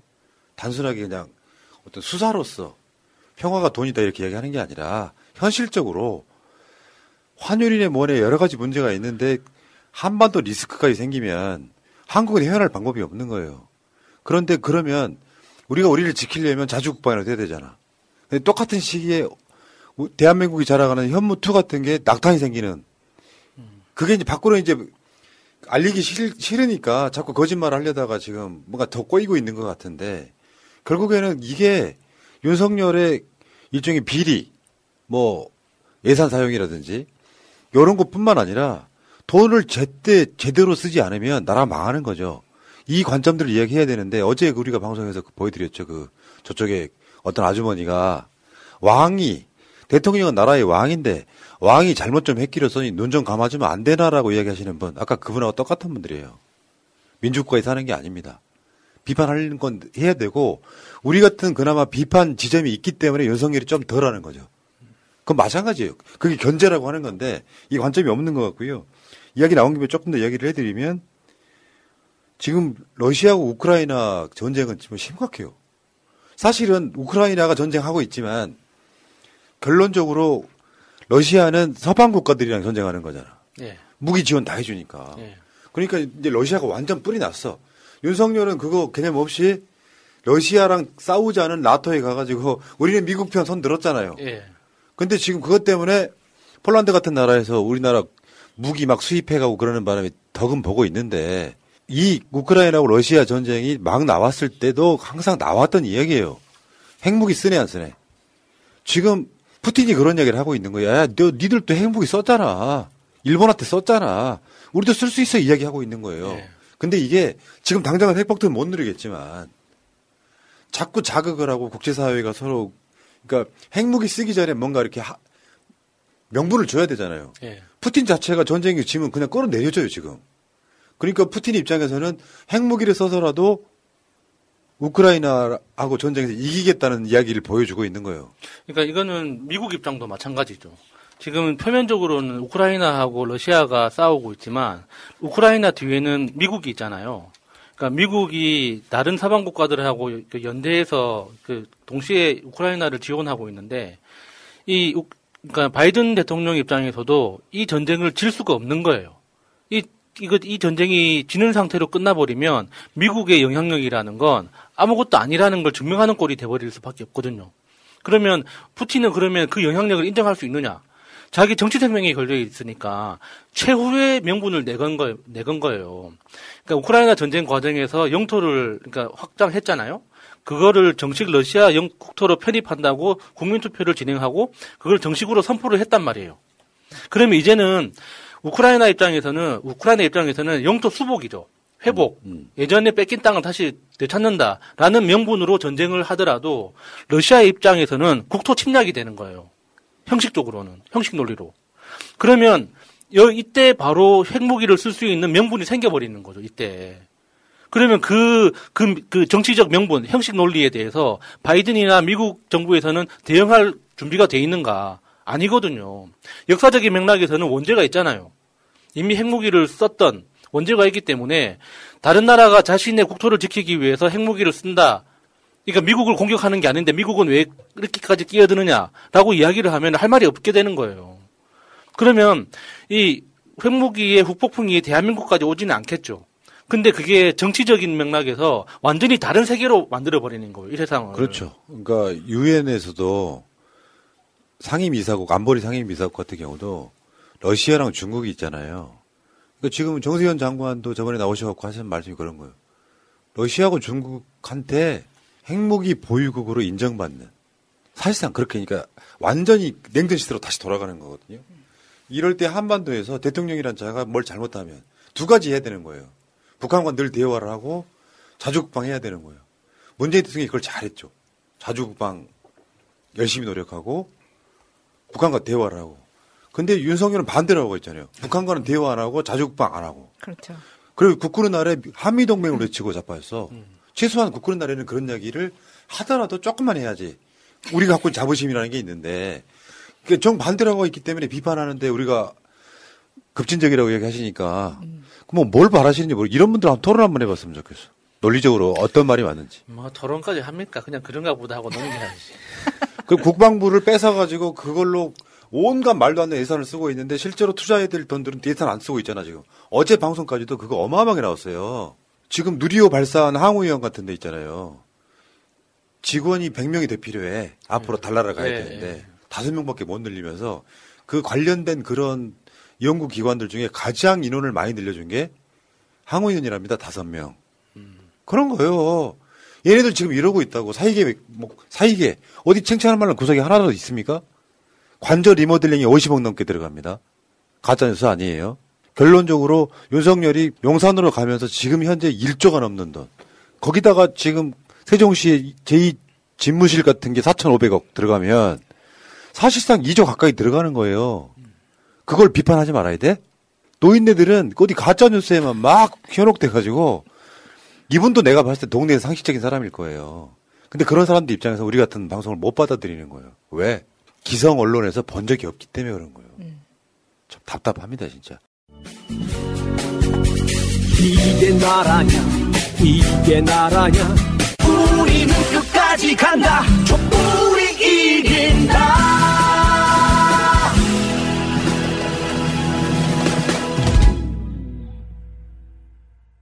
안녕하십니까. 더불어민주당 국방위 간사 김병주 의원입니다. 오늘 저희는 서해 공무원 사건 결론 번복을 철저히 정치 기획이었다는 기자회견과 현무 미사일 사고와 관련된 브리핑 두 가지를 드리겠습니다. 오늘 참석자를 먼저 소개해 드리겠습니다. 우리 국방위 위원으로 계시는 서른 의원님 오셨습니다. 송갑석 의원님 오셨습니다. 송옥주 의원님 오셨습니다. 김영배 의원님 오셨습니다. 정성호 의원님 오셨습니다. 먼저 서해 공무원 사건 결론 번복은 철저한 정치 기획으로 밝혀졌습니다.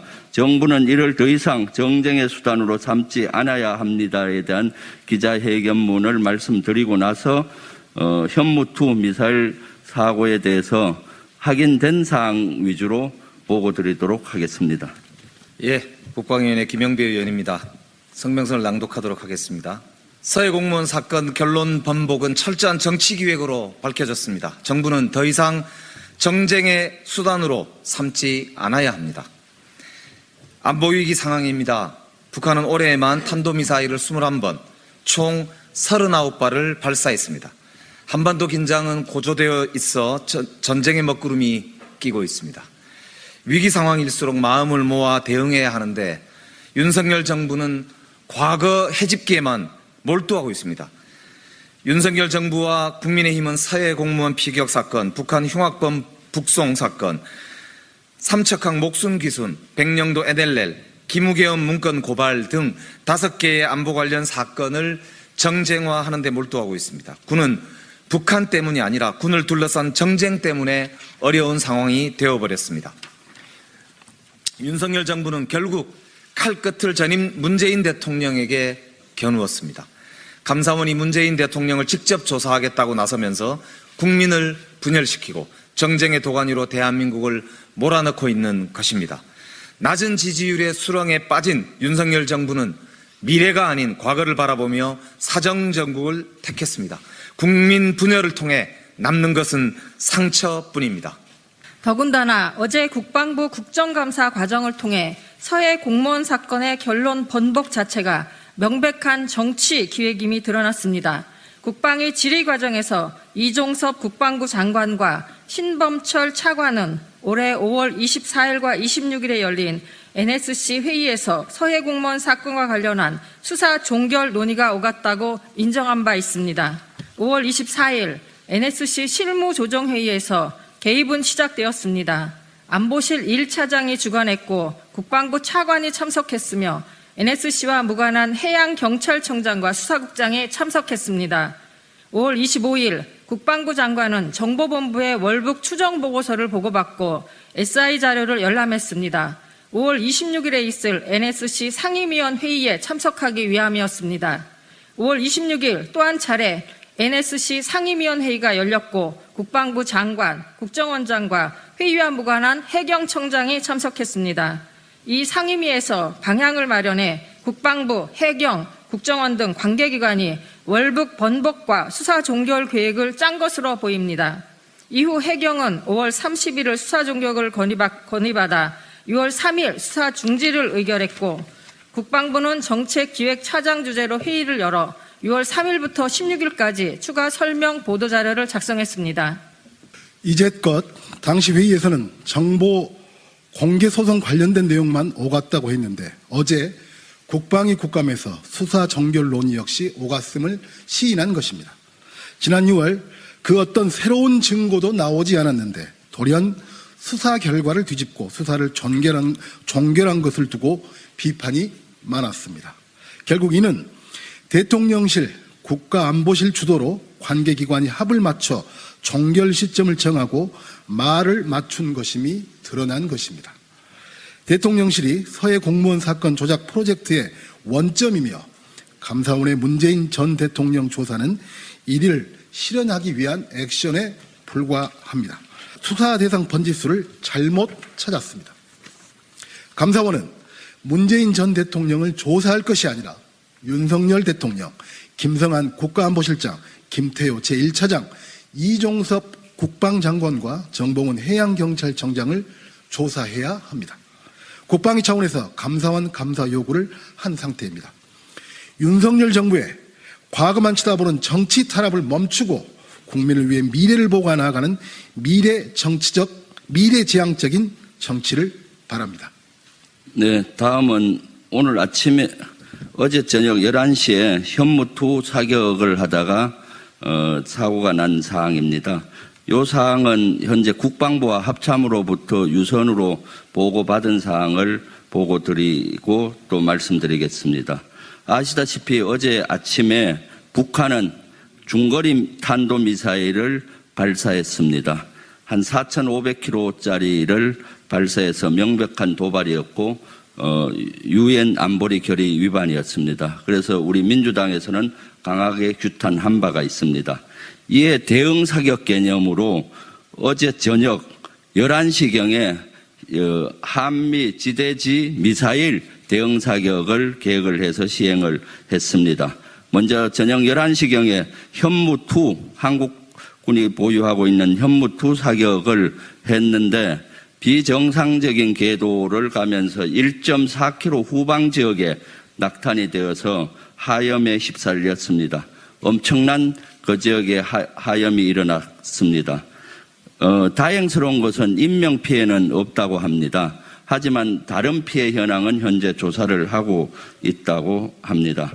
이후에 계획되어 있던 ATACMS 네 발은 안정성 평가를 한 이후에 새벽 1시에 한국군이 보유하고 있는 ATACMS 두 발, 미국이 보유하고 있는 ATACMS 두 발을 동해 지역으로 대응 사격을 실시 했습니다. 이 작전을 보면서 어, 평가를 해보면은 작전의 완전한 실패입니다. 북한 장거리 중거리 미사일에 대응하는 우리 한미 미사일, 탄도 미사일 사격이었는데 북한 어, 우리 국민의 머리 위에 현무 2가 떨어진 것이죠. 어, 이, 그럼으로써 이것은 완벽한 작전 실패입니다. 두 번째, 대응이 문제가 많습니다. 현무2 미사일이 오발이 나서 문제가 생겼는데도 불구하고 한시에 또 한미 에이텍함스 사격을 네 발을 했습니다. 이러한 사격 계획은 주변 주민들에게 공지가 잘 되지 않았습니다. 그래서 국민들은 대단히 혼란스럽게 생각을 했습니다. 11시에 일어났던 어, 하염에 휩쓸린 것이 포탄인지 미사, 기, 비행기가 전투기가 추락된 것인지 폭탄인지 이런 것들이 계속 궁금해했습니다. 또한 화재가 났을 당시 어, 강릉 소방서에 신고가 돼서 소방차가 갔는데 군 자체적으로 대응하겠다고 어, 그것을 막았었다고 제보도 있습니다. 또한 늑장 대응입니다. 이 11시에 일은, 일어났는데도 불구하고 아직도 제대로 된 국방부는 브리핑을 하지 않고 있습니다. 국민의 안전과 직결돼서 화재가 나고 하염에 휩싸이면은 즉각 국민께 관련 사실을 알려줘야 됨에도 불구하고 아직도 그에 대한 대응을 하지 않고 있습니다. 세 번째, 국방부와 합참은 조직적으로 이 사고를 은폐하려고 지금 하고 있습니다. 그래서 오늘 아침에 일, 아침에 피지는 이러한 현무 두 사고에 대해서는 일체 언급 없이 에이텍하면서 한국군 두 발, 미군 두 발이 사격을 해서 대응 사격을 잘했다는 식으로 피지를 냈습니다. 그리고 이후 현무 2에 대한 내용은 일체 언급이 없었습니다.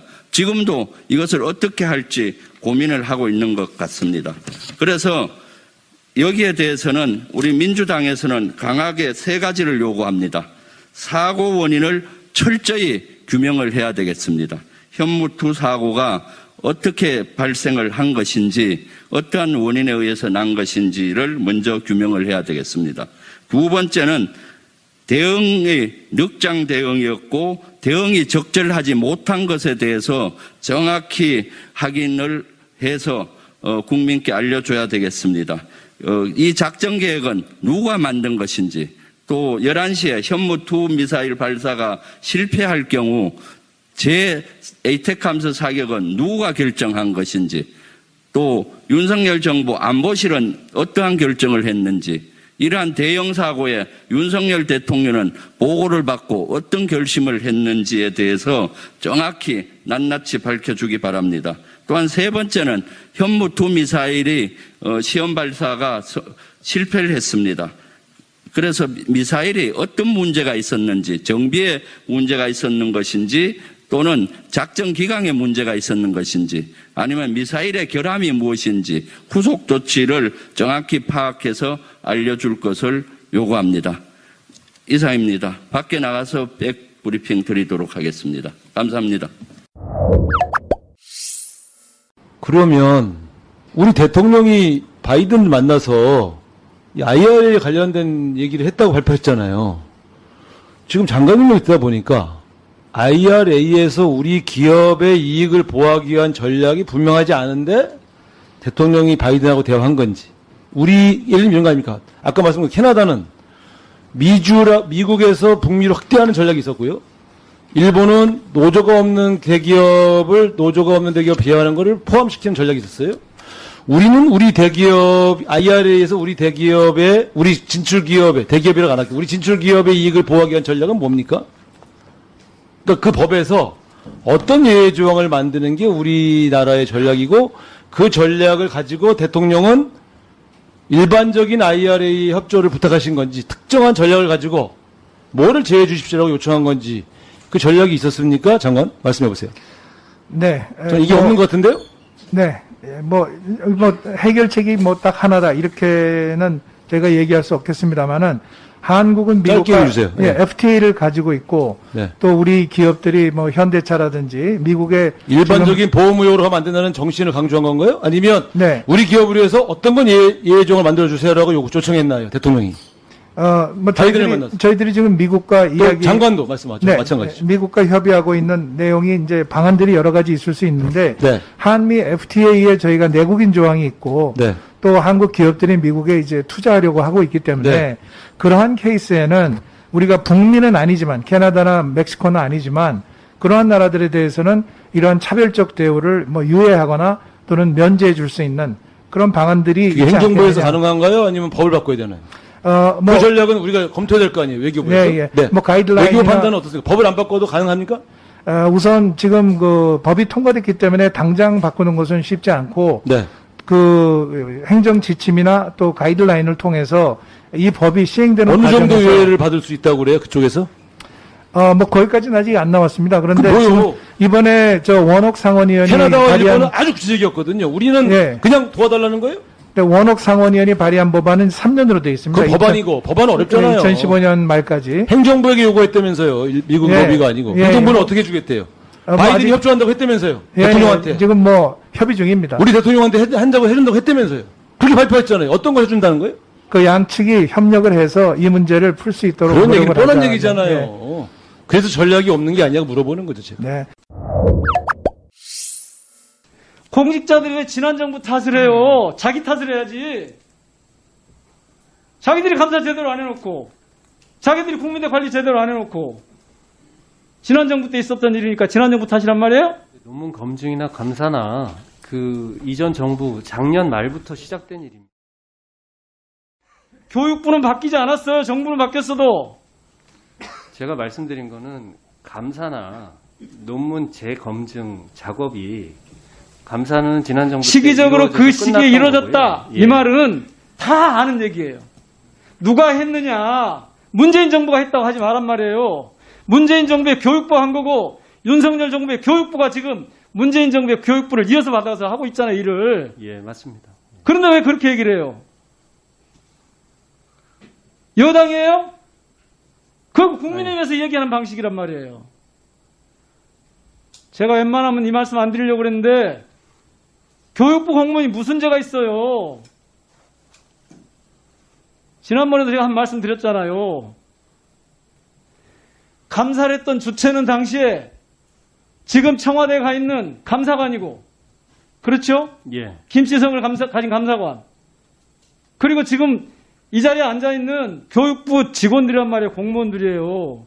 근데 왜 자꾸 전 정부 탓을 해요? 아니, 탓을 하는 게 아니고요. 그때 이루어졌다는 걸 말씀드리는 겁니다. 그거 모르는 사람이 누가 있어요, 지금? 핑계를 계속 대는 거지. 그거는 국민의힘이 야당 공격할 때 쓰는 말이에요. 다 그렇게 말씀들 하시잖아요. 예, 그럼 왜 차관이 예, 오해를 제가 지난번에 말씀드렸죠. 사과 말씀드리겠습니다. 예. 사과하셔야 돼요. 정부한테 충성하지 말라니까요. 국민들한테 충성하셔야 돼요. 정부에 충성하지 말고 국가에 충성하시라고요. 알겠습니다.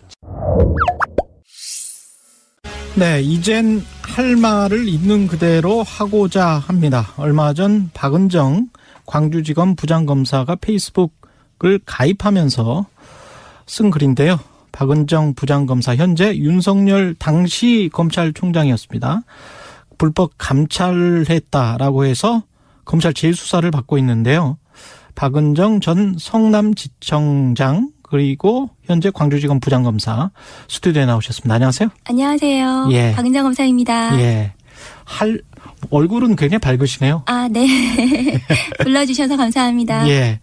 할 말을 있는 그대로 하고자 페이스북을 개설했다. SNS 예, 지금 검사는 사, 사직서를 낸 상황이시죠? 네, 제가 올 예. 6월에 사직서 제출했었습니다. 아직 수리는 안된 네, 상황이고. 재수사가 결정이 되어서 예. 수리는 안 된 상태입니다. 검찰이 재수사를 하겠다는 거는 뭔가요? 아, 그 윤석열 전 검찰총장에 대해서 제가 감찰을 하고 징계 청구를 했었는데요. 그랬죠? 당시 이제 보수 시민단체가 음. 저를 그 감찰 절차 관련해 가지고 그 고발한 사건이 있어요. 예. 그래서 작년 6월에 서울중앙지검에서 혐의 없음이 명백하다는 이유로 불기소 처분을 했었는데 음. 1년 동안 서울고검에서 사건을 좀 어, 지연시키다가 예. 어, 최근에 정부 바뀌고 전격적으로 재수사하라고 결정을 내려서 현재 음. 제가 수사를 받고 있습니다.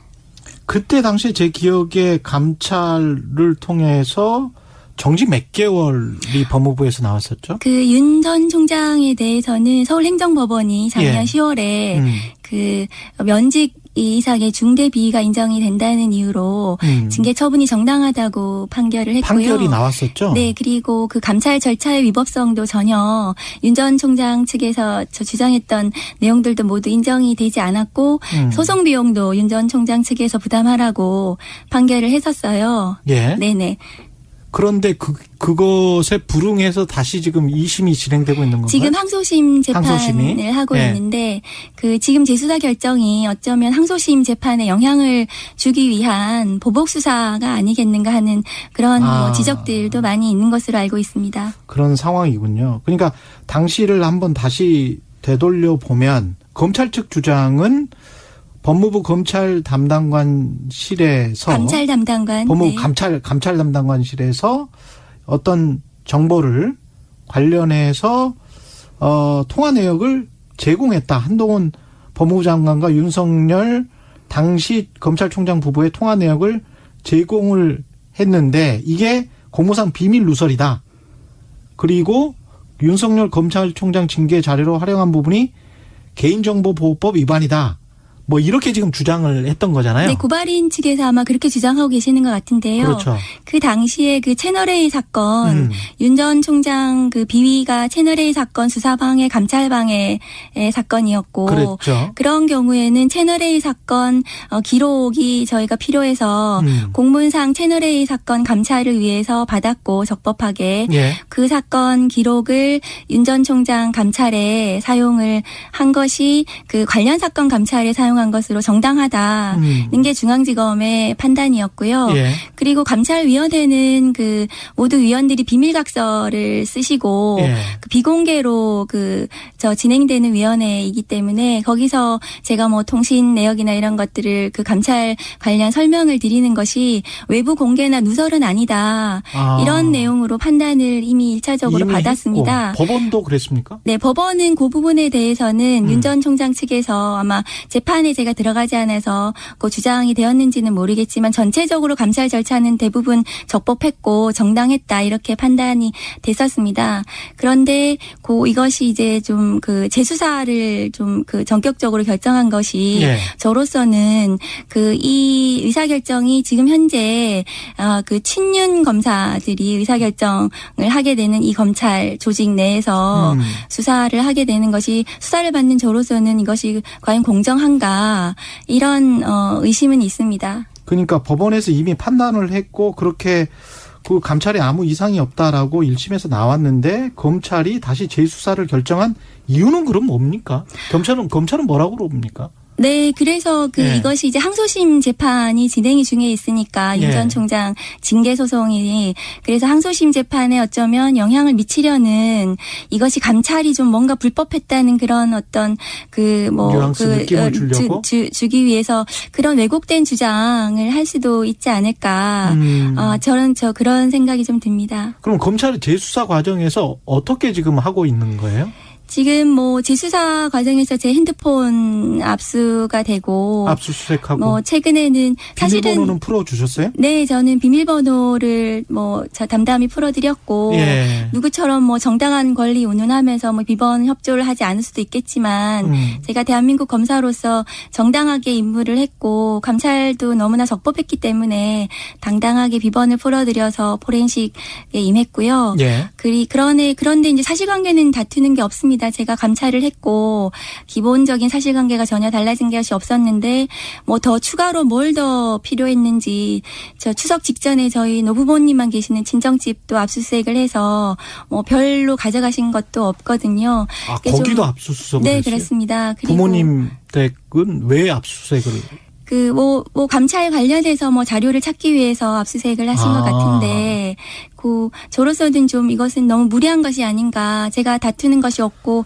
뭐 새로운 사실관계가 달라진 것이 없고 대상자가 대통령이 되었다는 것 외에는 특별히 달라진 것이 없다고 저는 생각하는데 음. 법리의 판단에 관한 문제라고 저는 생각을 하거든요. 이것이 적법한 공문인지 예. 과연 그 정부에 있는 많은 위원회에서 그 공직자들이 가서 공무상 비밀을 가서 설명드리고 하는데 이것이 과연 누설이나 공개인지 이런 것에 대한 법리적인 판단을 받을 문제 문제라고 생각하는데 추가로 압수수색하고 뭐 하는 것들은 좀 무리한 것이 아닌가 음. 공정한 수사인가 하는 좀 의구심이 있습니다. 검찰의 공정성에 관해서 그 사회적인 문제 제기가 뭐 수십 년 동안 여러 차례 되긴 했습니다만은 관련해서 제가 이런 질문을 그러면 해볼게요. 당시 2020년 말에 법무부 감찰 담당관이었는데. 네, 2020년 감찰 담당관으로 그렇죠? 근무했습니다. 그렇죠. 그때가 아니고 지금 2022년인데 네. 똑같은 사안이에요. 그 어떤 검찰총장이 있었는데 네. 관련해서 그때 혐의가 뭐였습니까? 징계를 받았던 혐의가 지금 이제 세 가지 혐의가 인정이 됐습니다. 예. 그 당시에 이제 비위가 아주 중대하다고 판결을 받았고 음. 그 채널 A 사건 예. 그에 대한 수사 방해 그 다음에 그 저 예전에 한동수 감찰부장께서 뭐 국정 그 감사 나오셔서 증언을 하신 걸로 알고 있는데 그그 그 채널 A 사건 그 한동훈 당시 검사장에 대해서 감찰을 하려고 보고서 들고 들어갔더니 그 의자에 다리 얹어 놓고 이렇게 보시면서 음. 스마트폰 보시면서 쇼하지 마라. 이렇게 얘기하면서 감찰 못하게 하셨다는 감찰 방해. 그 다음에 당시 총장 당시 윤석열, 윤석열 검찰총장께서 예. 그 다음에 음. 그 판사들의 개인정보법을 위반해서 정보를 수집해가지고 판사를 사찰한 혐의. 예. 이세 가지 혐의가 중대 비위로 인정이 되고 면직 이상의 중징계가 가능한 사안이다. 음. 이렇게 법원에서 판결이 받았고 그 당시 비위는 매우 지금도 중대한 비위이고 음. 검사라면 지금도 그런 비위가 만일에 감찰 담당관으로서 그 판단이 된다면 당연히 감찰해야 되는 그런 사안입니다. 그렇군요. 예, 그렇게 지금 생각을 하고 계시고. 네, 그렇습니다. 예, 지금 현재 검찰이나 법무부 장관은 그렇게 생각을 안 하는 것 같은데요? 어, 지금 그 법무부 장관께서는 지난 인사청문회 나오셔가지고 음. 이것이 찍어내기 그 감찰 징계. 당시에 윤석열 검찰총장을 법무부가 찍어내기, 찍어내기 위한, 위한, 감찰이었다. 감찰이었다는 사회적 평가가 내려졌다. 음, 이렇게 그 답변하셨는데 그것은 매우 그 이 정당한 징계 감찰을 찍어내기라는 진부한 프레임으로 전환시키려는 그런 저는 시도고 정당한 판결을 부정하는 반법치적 행태라고 저는 생각합니다. 예. 그러면 지금 과정은 사직서를 못 받고 저 받아줄 수가 없다. 재수사가 들어갔기 때문에 검찰은 네 그런 그런, 그런 상황입니다. 그래서 재수사를 떳떳이 다 받고 그 다음에 에, 사직서를 내고 검찰을 떠나서 이제 사회적으로 할 만은 하, 해야 되겠다 그런 생각이신 것 같아요. 네, 제가 그 이게 진실이 좀 묻히는 것이 안타깝고 음. 계속 그 다른 어떤 찍어내기라든가 뭐 이런 그 의혹들이 난무하고 그래서 제가 제가 직접 경험했던 사건 사실들을 좀 진실하게 말씀드리고 싶어서 음. 그 페이스북을 시작하게 됐고 그리고 이 재수사가 제가 생각하기에는 너무 무리하고 납득되지 않는 혹시 항소심 그 징계 판결에 영향을 미치기 위한 보복 수사가 아닌가 음. 수사로 보복하면 깡패라는 예전에 윤 전 총장 그 말씀도 있으셨잖아요 그런 것이 아닌가 하는 의미에서 제가 그 말을 하기 시작하게 됐습니다. 있습니다. 이 사건에 관해서 이게 진실이다라는 주장은 지금 계속 말씀을 하시는 것 같고 또 다른 어떤 검찰 내에 부조리랄지 이런 것들과 관련해서도 발언을 하실 그런 게 있습니까?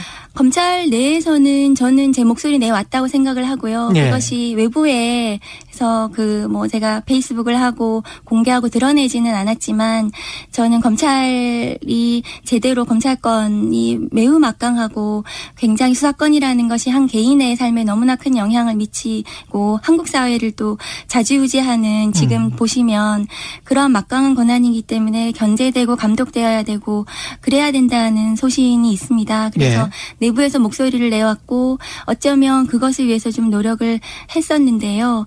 그래서 만일에 제가 자유로운 뭐 그 저기 상황이, 상황이 되면, 되면 저도 제 목소리 내고 검찰에 대해서 또 무엇이 개혁되어야 하는지 말하고 싶습니다.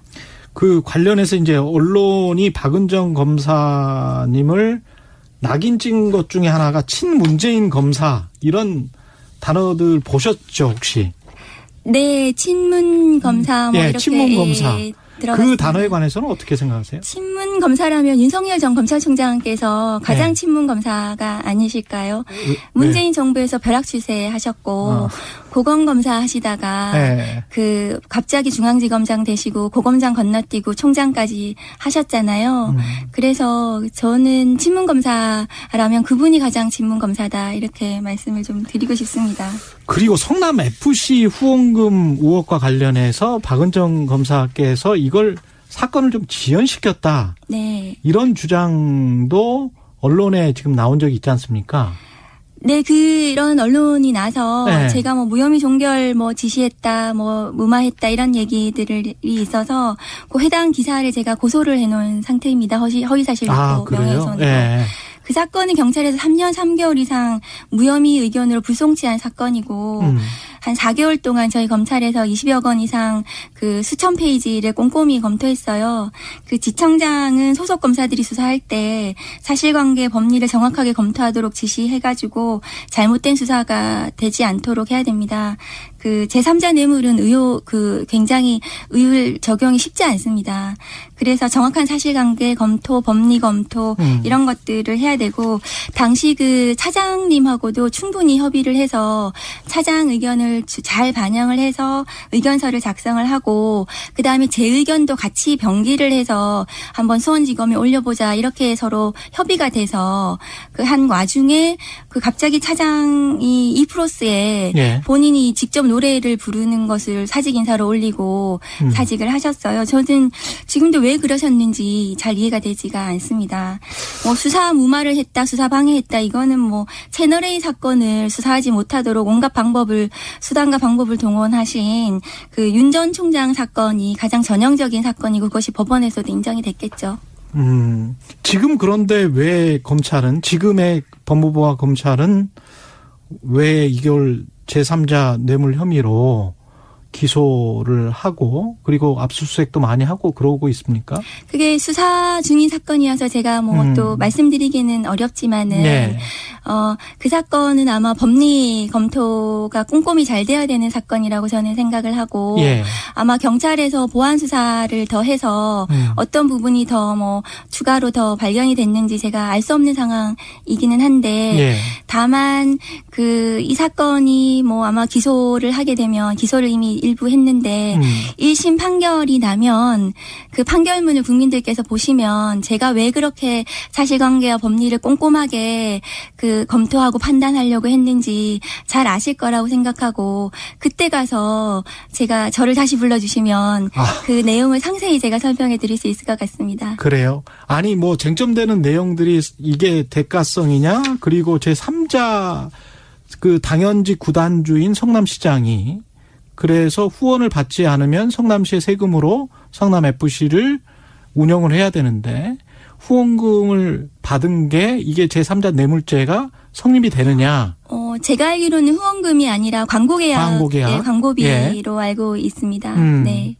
근데 그 조그마한 서류 하나가 나온 게 두산에서 나온 게 후원 등의 대가론가 후원 등의 후원 등을 하면서 뭐 이런 어 용도 변경을 해줄 수 있는 것처럼 협조해 줄 수 있는 것처럼 그런 식으로 이제 두산 건설에서는 요청을 한 것 같은 그런 어, 사문서는 하나 나왔었던 것 같더라고요. 네, 그거는 음. 뭐 수상이라서 제가 말씀드리기는 어려운데, 예.